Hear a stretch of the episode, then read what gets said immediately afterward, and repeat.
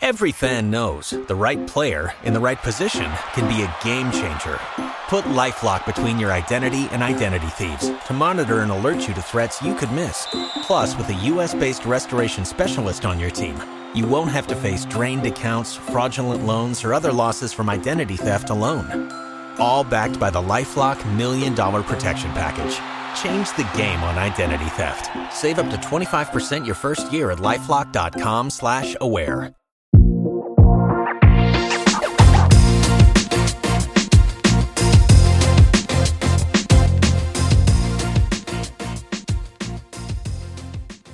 It's that time of year again. There's a nip in the air, the holidays are in full swing, and you are halfway through another academic year.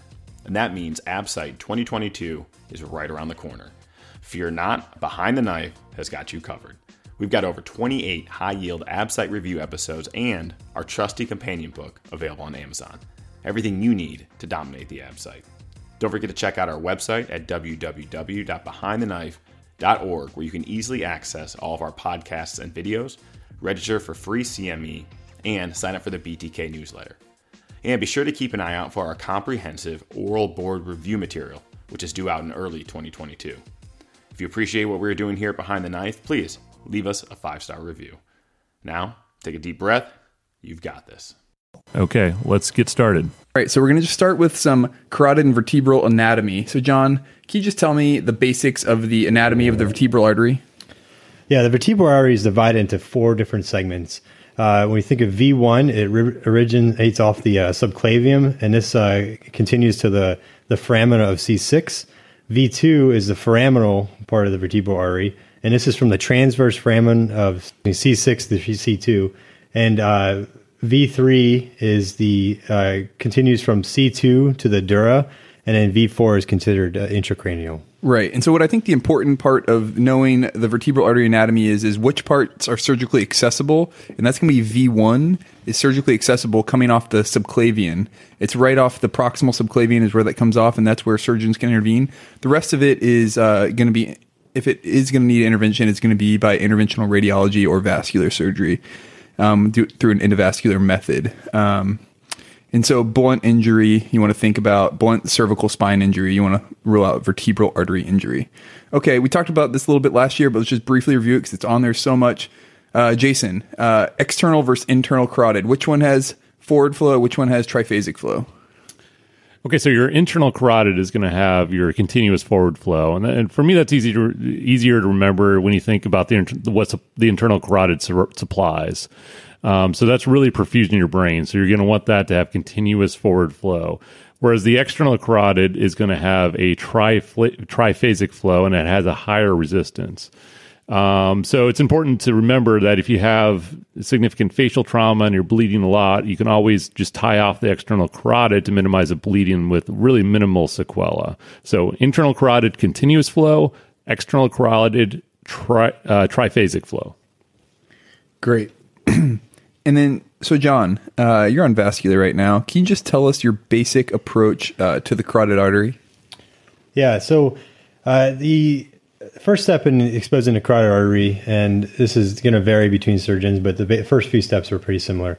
Uh, so you want to make your incision anterior to the sternocleidomastoid. Uh, you dissect down to subcutaneous, tissue, subcutaneous tissues and divide the platysma. Uh, once you enter the platysma, your first a vessel you'll come by is the internal jugular uh, vein. At this point, you want to take the internal, internal jugular vein and retract it laterally. Uh, at this at this point, you also want to you'll encounter your facial vein, and you want to ligate the facial vein. It's your gateway to the carotid sheath, and then you'll be encountering your carotid sheath. From this point, you want to open the carotid sheath, uh, and then you would have your exposure of your bifurcation in your, in your internal external carotid artery. Great. So key point there facial vein overlies the carotid bifurcation. You're always going to divide that um, in order to expose your carotid. Uh, so, Jason, what nerve lies in the carotid sheath? Uh, that'd be your vagus nerve. And what do you worry about if you damage that? So, uh, generally, you'll get uh, the deficits will be uh, as a result of damage to the recurrent laryngeal nerve. Um, so, that'll be hoarseness. Right. And just a quick review from previous episodes can you tell me the course of the right versus the left recurrent laryngeal nerve? So the uh, right recurrent laryngeal ne- nerve uh, courses around the subclavian artery. The left uh, courses around the um, arch of the aorta. Great. Okay, John. We'll just cover a few more nerves. Uh, uh, what nerve do you it, do you see right above the bifurcation?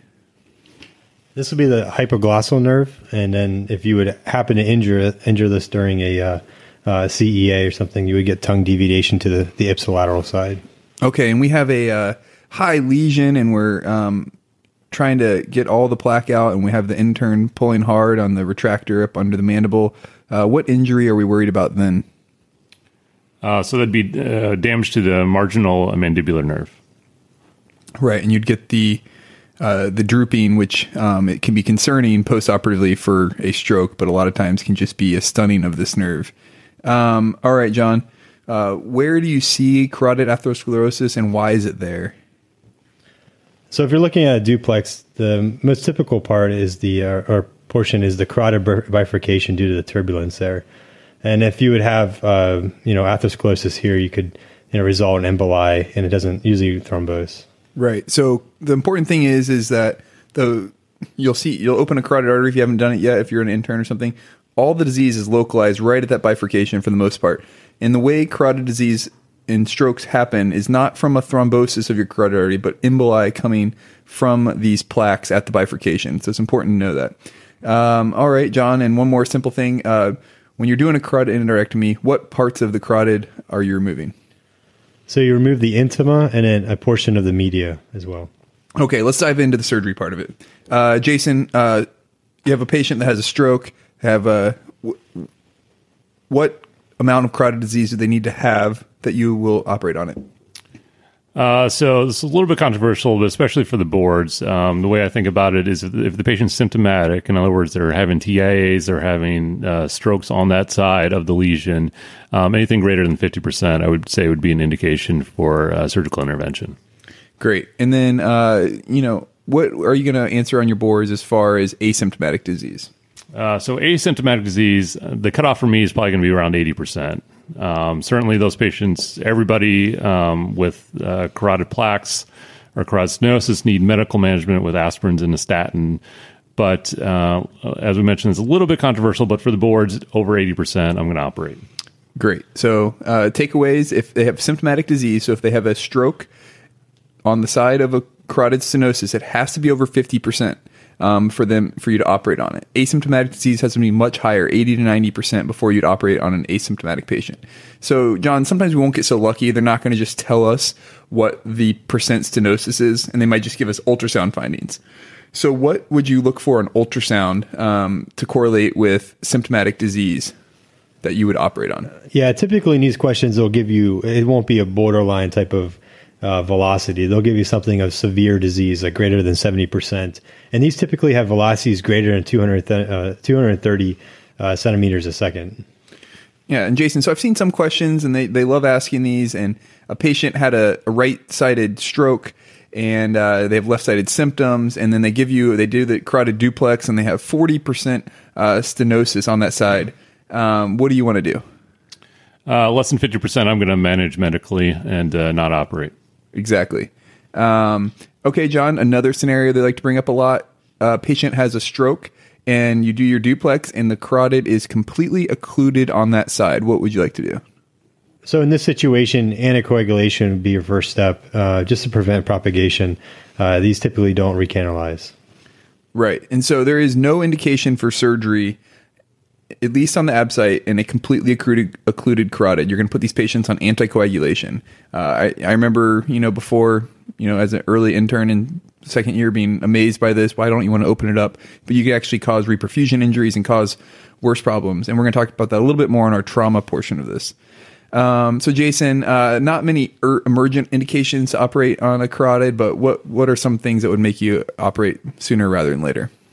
So I think it would be the patients that uh, present with um, evolving uh, stroke symptoms, or um, so like fluctu- fluctuating neurologic symptoms, or your you know crescendo or evolving uh, TIAs. Great. Um, so, John, as far as uh, the the way you're going to repair a carotid, uh, what are the two techniques that are commonly used? So the two techniques, uh, typically the patch angioplasty or the eversion technique. Right. And then what if they say, you know, the ends come together well, uh, and it doesn't appear that there needs to be a patch, and they just want to, you know, they're kind of hinting at primary closure of the carotid endarterectomy on the test. Are you going to accept that answer? No, always patch. Yeah, the patch uh, is has much uh, better long term patency rate, so you definitely want to do a patch. You do not want a primary closure. Um, and we talked about this a lot. Any vascular patient uh, that has atherosclerotic disease, what is their, but especially after carotid, what is the um, most common cause of non stroke mortality after carotid endarterectomy? Uh, MI is your is the most common. Okay. And uh, so, Jason, you're operating on your carotid, you're peeling out that plaque, and uh, the patient suddenly becomes bradycardic and hypotensive. Uh, what do you want to do? Well, it's probably because I manipulated their carotid bulb and I was dissecting a little too close into that uh, carotid bifurcation and stimulating that. Uh, so, um, what I would like to do, or ways you can avoid this, is by uh, injecting lidocaine into the carotid bulb to blunt the vagal response um, of the baroreceptors in the uh, carotid sinus. Right, and I, I don't think uh, this next question would be absolutely pertinent, but sometimes they they may get picky and ask carotid sinus versus carotid body, um, and so carotid sinus is what is irritated and has the vagal response.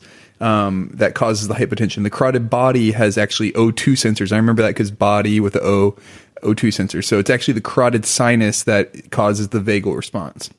Okay, John. So they may give you a patient uh, that has had a stroke and they ask you when do you want to operate on this patient? Um, can you give us sort of your kind of breakdown?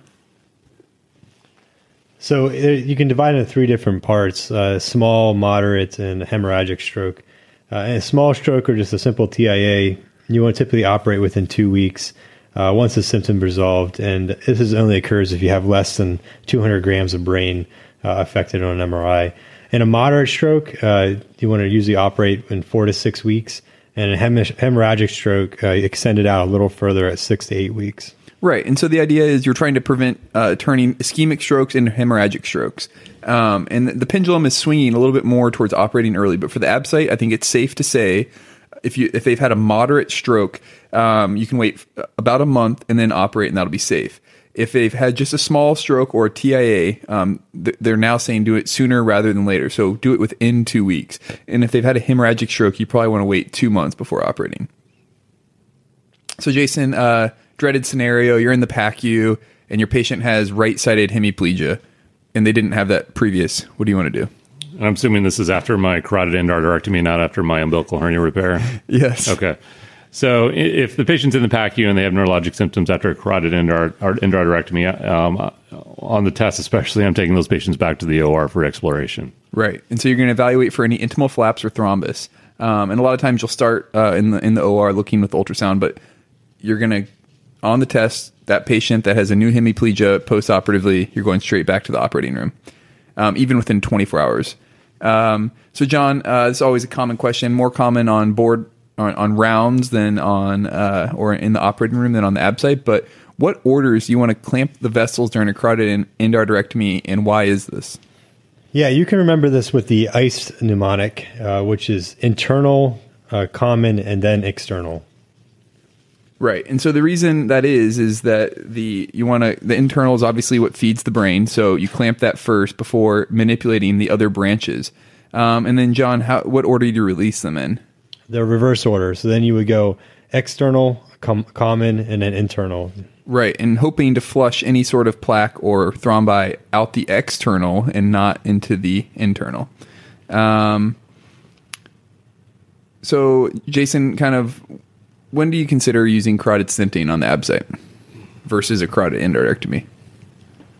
Um, well, that's a tough one. Um, so I think uh, most people are going to try to get them to carotid endarterectomy, but patients who really can't tolerate anesthesia, so they're very just a very very very poor surgical candidate, or patients uh, through a combination of their comorbidities and what you anticipate to be a difficult surgery if they've had a neck prior neck dissection, neck uh, radiation, um, or recurrent disease, I think I would consider for a carotid stent. Exactly. And now, John, if this patient has had a previous thyroidectomy, so now they've had neck surgery, uh, you know that that makes me a little nervous about performing a carotid. Is that a contraindication performing a carotid? No, uh, there is a, a, relative contraindication if they potentially had uh, recurrent laryngeal nerve damage in the first operation, but uh, the answer would be no. Great, great. Okay, so now we're going to go into trauma and carotids. Everyone loves trauma and uh, carotid disease. Uh, Jason, can you just break down the Biffl classification? This sometimes can come up. Yeah, so the Biffl grading system is grades one through five. So grade one is just an intimal irregularity with less than 25% narrowing. Grade two, um, dissection or intramural hematoma with greater than 25% narrowing. Type grade three is a pseudoaneurysm. Grade four is occlusion, and grade five is uh, transection, or if there's any extravasation. Yeah, and just as a disclaimer here, I went and looked at the most the recent guidelines, and there actually are no good quality studies on uh, most of these. There's no level one evidence. There's really no level two evidence. So all the evidence discussing traumatic carotid injuries is really about level three.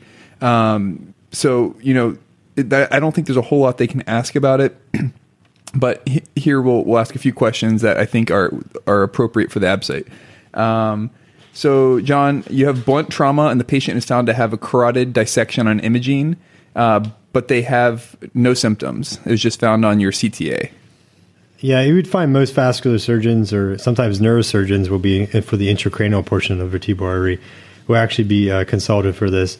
Majority of the time, they actually uh, recommend an aspirin therapy, 325. Uh, in some situations, they, if patient can't tolerate aspirin or has a contraindication to aspirin, uh, then they would recommend anticoagulation, usually with heparin or Lovenox. Great. And now, uh, Jason, you have a patient that has a carotid dissection identified, and they also they also have some uh, neurologic findings uh, associated with that. So, um, if they have a um, uh, blunt trauma and neurosymptoms, that's the patient I'm going to want uh, endovascular intervention and a covered stent. Great.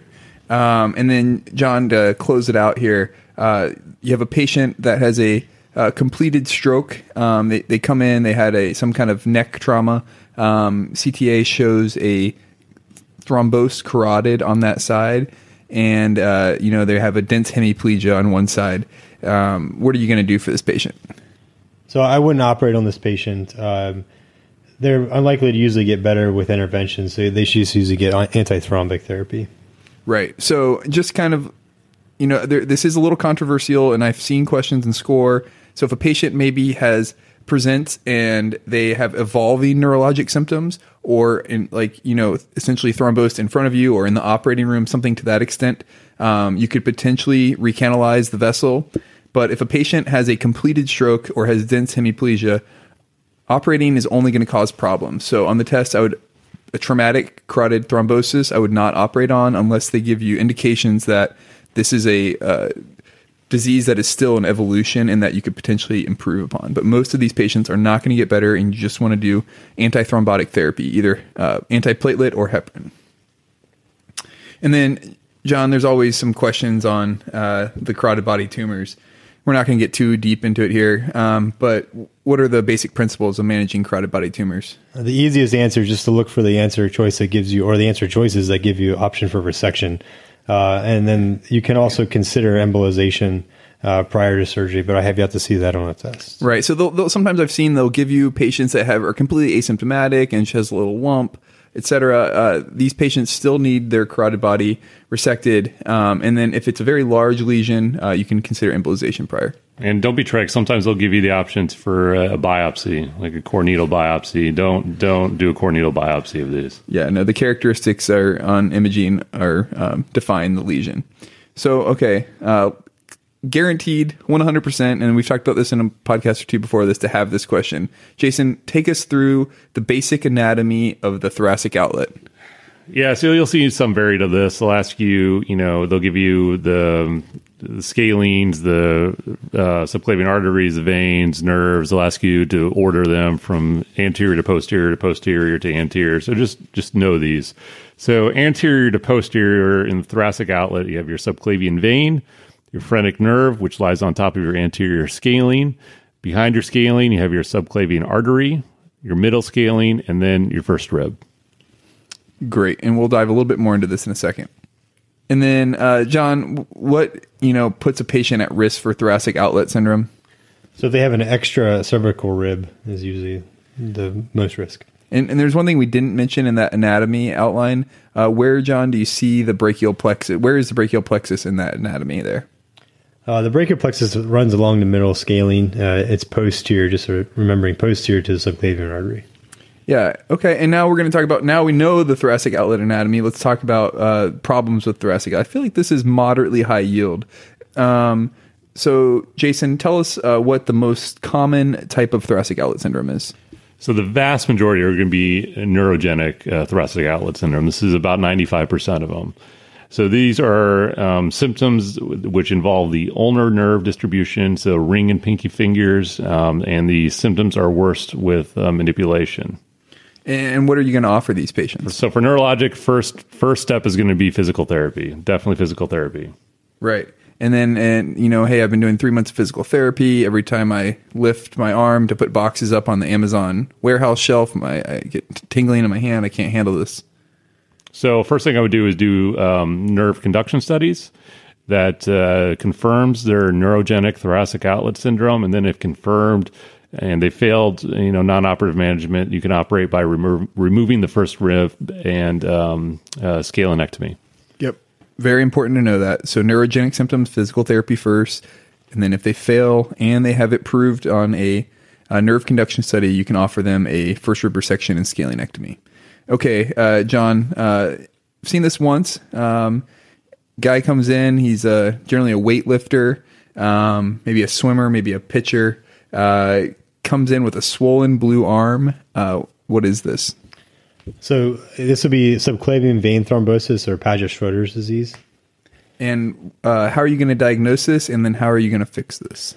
So your first step would should be a duplex or a venography. Uh, duplex would probably be the answer on the test.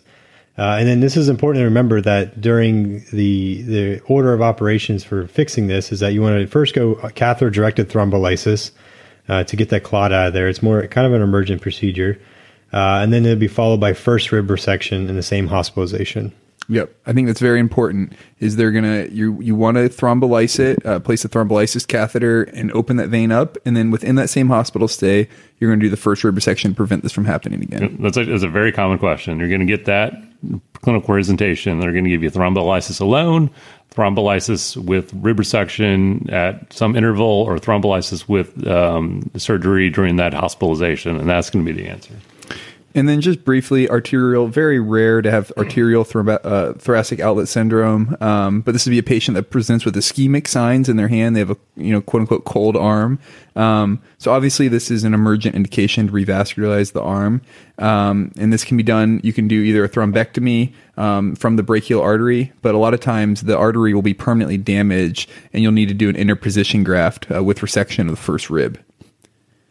Okay. Uh, John, real quick um, subclavian steal syndrome, we talk about it a lot. Uh, what causes subclavian steal syndrome? Yep, this is a proximal subclavian narrowing, uh, which then results in a reversal of blood flow through the ipsilateral vertebral, uh, which then could lead to your vertebro-basilar symptoms. Yes, and so if you haven't seen this or seen an animation of this or something, please just Google it. It really helps. It's hard to hear it and understand it. Uh, but John, how are you going to fix this? So I've only seen it as a uh, they give it as a carotid subclavian bypass um, or a uh, subclavian transposition. But there's, you know, in the world of endovascular repair, we can also talk about endovascular recanalization uh, and or stenting. Right. So exactly. So you need to you know, one way or another, open up the uh, subclavian. In the past, they used to do subclavian endarterectomies, but that ended up being too morbid. So now the more common answer is the carotid subclavian bypass. Um, I, I, don't think they're going to give you the option between sub carotid subclavian bypass and endovascular repair. It'll be one or the other, but one way or another, you need to um, fix the occlusion of the proximal subclavian artery. Okay, we talked about dialysis access a significant amount in the first one, our first vascular uh, podcast last year. We're just going to talk about a few things. I've seen a lot of questions recently about catheter management. Jason's seen questions a lot about peritoneal dialysis, which we're actually going to talk about in a later podcast.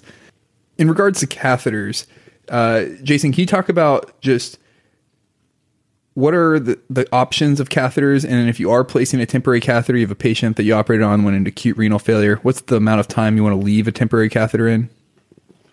Sure. So if, if we're talking about just catheters, and before we talk about other forms of dialysis access, there there are temporary and there are long term dialysis, dialysis catheters. So your temporary catheters are really designed to be left in for three weeks or left, three weeks or less. Um, and then you have long term catheters, which differ in the fact that they're they're double lumen, they're cuffed, they're tunneled, so they can really be they can really be uh, maintained for a longer time period. Right. So the, the temporary catheters are the ones that are in the ICU. They're the generally the Mahurkars. Uh, I'm sure many of you have placed. Uh, the tunneled catheters are generally placed by interventional radiology, and like Jason said, they're cuffed, they're tunneled, they're double lumen, uh, and they can uh, last much longer. Uh, so, John, your uh, IR, you got a new IR doc there, something they say. Where do you want us to place this long term catheter? So your first go-to and they, they give you this question should be your uh, right IJ. Um, so it gives you direct access to the uh, the right atrium. Right, and this is an important question to not just blow off. Uh, so, Jason, when you're thinking about this, what else are you thinking about other than the right atrium as far as placing uh, dialysis, temporary dialysis access? Uh, so you want to think about your what your future like permanent access is going to be. So think about hand dominance, where you plan on doing your procedures. So you want to what you really want to avoid is central venous stenosis on the side uh, where you plan on doing your fistula. Great. And uh, we talk about the fistula first and uh, some managing that in the first podcast. So please refer to that uh, to learn a bit more about that. Uh, John, fasciotomies, a common question, probably one point on the ABSITE here. Um, tell me where you make your, so we're talking about lower um, extremity fasciotomies uh, for compartment syndrome. Where do you make your incisions? To make, uh, to access the anterior and lateral compartments, you would make an incision uh, lateral to the tibia about halfway between the tibia and fibula. Uh, this can be an H type incision or just uh, big longitudinal incisions. Uh, and this would help you access to your anterior and lateral compartments. Right, and, and, to be clear, the H-type incision is on the fascia once you've opened. So you'll have a you know a single skin incision, make it as long as possible, and then you want to to fully open the anterior and lateral compartments. Uh, you do the H-type. A lot of times, people can leave the H-type, or I'm sorry, the anterior compartment uh, not fully decompressed, and actually put um, just the incisions on the the lateral compartment because it's such a large compartment. Um, so, J- John, with the lateral incision, what nerve do you worry about injuring? Yeah, I've seen this question a few times. The superficial peroneal nerve, uh, and you they would present a patient who has difficulties with foot eversion. And, and what part of the leg is that going to be? The distal part of the incision, or wh- where are you going to injure that nerve at? It's typically uh, more proximal. Right near the fibular head is where you're going to see that nerve, and you have to be careful. And so, Jason, uh, so now you've you've already made your incision. You've opened up your anterior and lateral compartments with your lateral incision. Now you're doing your your medial incision. Where are you going to make this incision, and what compartments are you opening with this? So for for this, you want to make incision two centimeters or a couple finger breadths posterior to the medial tibia. So you want to um, make sure that the deep posterior compartment has been fully decompressed. So both the superficial and the and the deep posterior compartments are decompressed through the medial incision. The way you do this, the way you get to the deep posterior compartment, is by being sure you take the soleus off the back of the tibia. Right, and it's kind of a, a brute maneuver, um, kind of tearing that soleus off the tibia, but that is one of the most commonly missed um, compartments. So it's very important to do that. And we'll talk a little bit more about the contents of the uh, compartments a little bit later here. Uh, so, just real briefly, um, John, we're going to go through thoracic aorta. Just a few questions I've seen on this. With blunt uh, thoracic injury, where do you see the injury? Because the aorta is tethered at the ligamentum arteriosum, you typically see an injury there, such as a pseudoaneurysm. Right, and this is generally just distal to left subclavian artery, um, and this is where you're going to um, find those big pseudoaneurysms in, in patients with blunt thoracic injury. And if they have a total uh, transection at this point, they're obviously not going to make it to the hospital. So most of the time, you're going to see patients with pseudoaneurysms here. Um, Jason, briefly, uh, descending aortic aneurysms. You know, ascending aortic aneurysms isn't. Uh, they're about the same criteria, but that's managed more on the cardiothoracic side of the house. But on the descending aortic aneurysms, distal to left subclavian, uh, what are your criteria for repairing aneurysms? So typically the cutoff is uh, 5.5, um, and those are for your descending thoracic aneurysms that are amenable to TEVAR endovascular repair. Um, if for whatever reason you can't, they're not amenable to uh, endovascular repair, the cutoff's a little bit higher, so around 6.5. And so, like we've discussed, uh, you want to worry about paraplegia, about a five percent risk in endovasc- for endovascular repairs versus twenty percent for open. So these are these can be very morbid procedures, but um, you know it's an important thing to fix if you you do have it. And so, if you do, and uh, Dr. Aronson talks about in the first episode, if you're going to have a, gr- a stent cover T8 to L1, this gives them the highest risk of paraplegia. And so, you want if it's in that area, you want to make sure you're placing a lumbar drain. Um, due to the high risk of paraplegia. Okay. Next topic. We're going to talk about the abdomen. Back to where we're a little more comfortable here. Uh, acute mesenteric ischemia. Very common topic. Guaranteed to have a question on this. Uh, if you probably this and carotid disease would be the two questions you get on the ABSITE as far as vascular disease goes. So, John, what are the four types, just briefly? Yep. Uh, so embolic, thrombotic, and venous thrombosis, and then you have your NOMI or non-occlusive mesenteric ischemia. Right. And we're going to spend most of our time talking about the embolic and thrombotic versions of this. Um, so the embolic is the most common. They likely have atrial fibrillation or endocarditis. Um, and then they develop acute sudden abdominal pain out of proportion to exam. Thing is here, a lot of these patients have embolic disease. They don't really have the history of chronic vascular disease, uh, weight loss, etc. They generally were doing fine and all of a sudden have sudden abdominal pain. That's going to key you off to the embolic disease. Um, so, Jason, tell me how you diagnose this and how you approach this. Uh, so you know, first you you know, like, as you said, are you're going to be worried about patients who come in who they're going to give you a history of AFib. They're going to have horrible abdominal pain. It's going to be you know the characteristic out of proportion to physical exam. Uh, my first key, my, my, first step to diagnosis is going to be a, a, CTA if that's an option on the test. Great, and uh, they say, "What is your next step in this patient?" They the radiology calls you and says, "Yep, there's a." embolus in the mid SMA, um, and you're spinning up the OR. What do you want to do? Yeah, so this is this key. That next step is going to be to heparinize the patient. Right. Um, Jason, one other thing. Can you talk about the distribution of the disease in a thrombotic versus an embolic um, SMA uh, thrombosis? Yeah, so um, thrombotic is going to be uh, affect more proximal on the SMA, so it's going to really affect the ostium. So these are people that are going to have like long-standing vascular disease. It's going to be more insidious in onset, whereas you know your embolic disease is going to be very very acute. It's going to be more distal in the SMA, and for that reason, you have kind of a characteristic jejunal sparing um, of the ischemic disease in the bowel. Great, exactly. So, an SMA embolus, the patient has AFib, it'll lodge three to 10 centimeters distal in the SMA, and you'll have some proximal jejunal sparing. Whereas thrombosis, you'll just have your entire small bowel ischemic. Um, so, John, how do you identify your SMA in the operating room?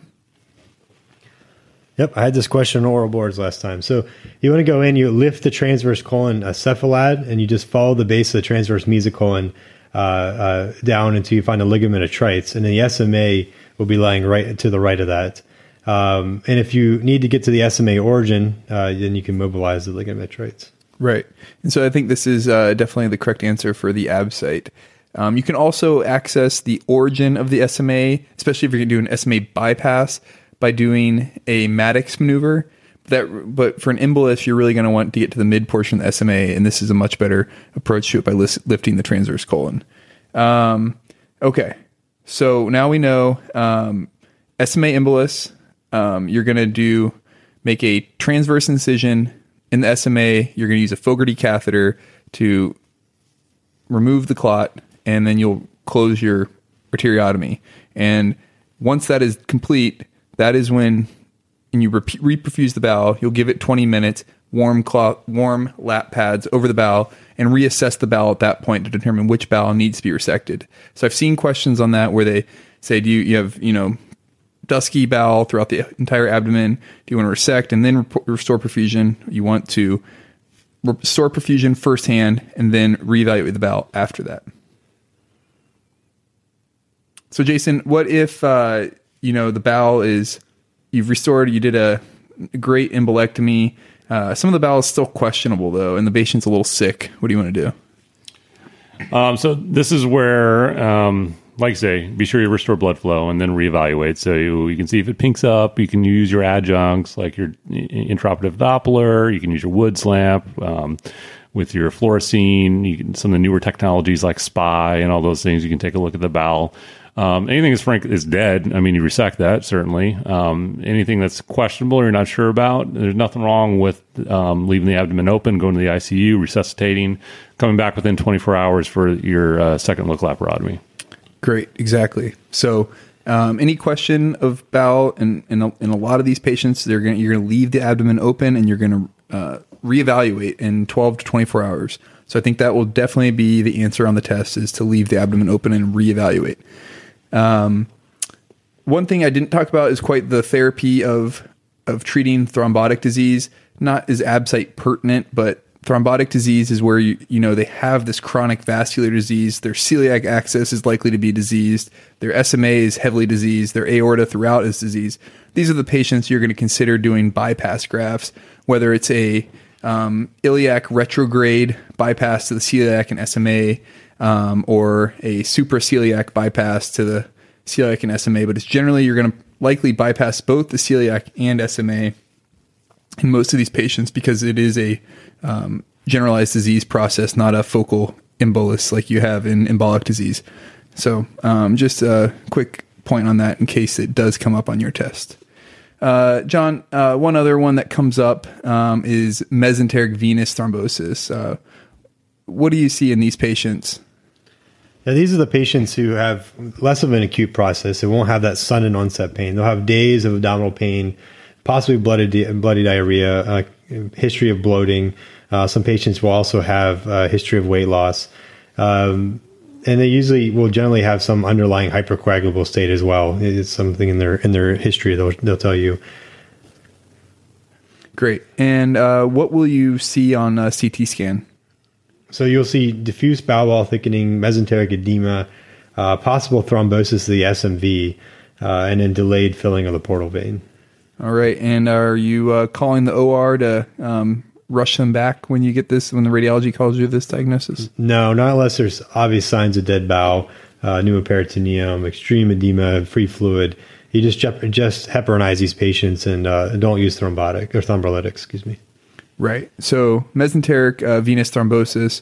Uh, you're going to attempt uh, heparinizing these patients, and a lot of these patients will be able to recanalize and will improve. But obviously, these are critically ill patients. It will be observing in the ICU, serial abdominal exams, and a heparin drip, um, and making sure that they do not get worse. Okay, so we've covered embolic disease, we've covered thrombotic disease. Those are the ones you're going to get questions on. Um, then you have the mesenteric venous disease, which is a little less common and less pertinent. Jason, quickly, NOMI. What is NOMI and what patients do you see this in? So, NOMI or non occlusive mesenteric ischemia affects your extremely ill ICU patient, multiple pressors, um, abdominal, they develop abdominal pain and distension. Um, a lot of times you'll see it in patients who have uh, cardiac failure, but can really be seen in any patients with shock or have you know poor forward forward flow. Um, it's going to affect your watershed areas, so your Griffiths and Sudeck's point at the splenic flexure or the upper rectum. Um, specifically on the boards, the answer is not typically going to be an operation unless they have, you know, frank perforation necrosis that needs to be addressed, but it's going to be uh, resuscitation, potentially dobutamine, um, if, specifically if it's cardiac failures, um, is, is the underlying etiology, um, and antibiotics. Uh, the overall goal is to improve your forward flow or improve your cardiac output. Um, uh, as I said, um, the only indications for operating on these patients is going to be uh, frank necrosis. Yeah, you're in a rock and a hard place when you get consulted on these patients. Um, so um, definitely uh, attempt not to operate on these patients, improve their flow. That does it for vascular part one of 2018. Uh, John, but before we end, we have to do our quick hits. Um, so, what is the most common site of an upper extremity embolus to lodge? Yep, typically it's the brachial artery. You're going to want to pick more distally, but the, it is the brachial artery. Right. And Jason, how about for the lower extremity? Patient has AFib, they throw off an embolus. Where is it most likely to lodge? So that's going to be your CFA or common femoral artery, um, usually uh, right at the bifurcation. Right. And so this is when you have acute changes in the diameter of vessels is where that these uh, these emboli are going to lodge. Okay, uh, John, a patient with a ruptured AAA with hypotension is getting crash laparotomy. Where should you get proximal control? So supraceliac aorta, uh, you want to go through the gastrohepatic ligament uh, underneath the cruciate of the diaphragm, and you want to press the aorta directly on the spine until you can get an aorta clamp on. Great. Um, Jason, a patient, you're at the major medical center in town, and uh, there's a you know rupturing AAA. Um, patient is moderately stable. Um, they don't have the vascular surgeon in house, and they're transferring them to you. What do you tell? They say, what would you like us to do um, as far as his blood pressure goes in transfer? What are you going to tell that transfer center? Uh, so this is um, analogous to what we see in our trauma patients while uh, us military members are deployed overseas, but we want to do the permissive hypotension. So you don't need to resuscitate these patients to a normal blood pressure. Uh, you want to maintain them at a systolic blood pressure around 80 to 100. Great.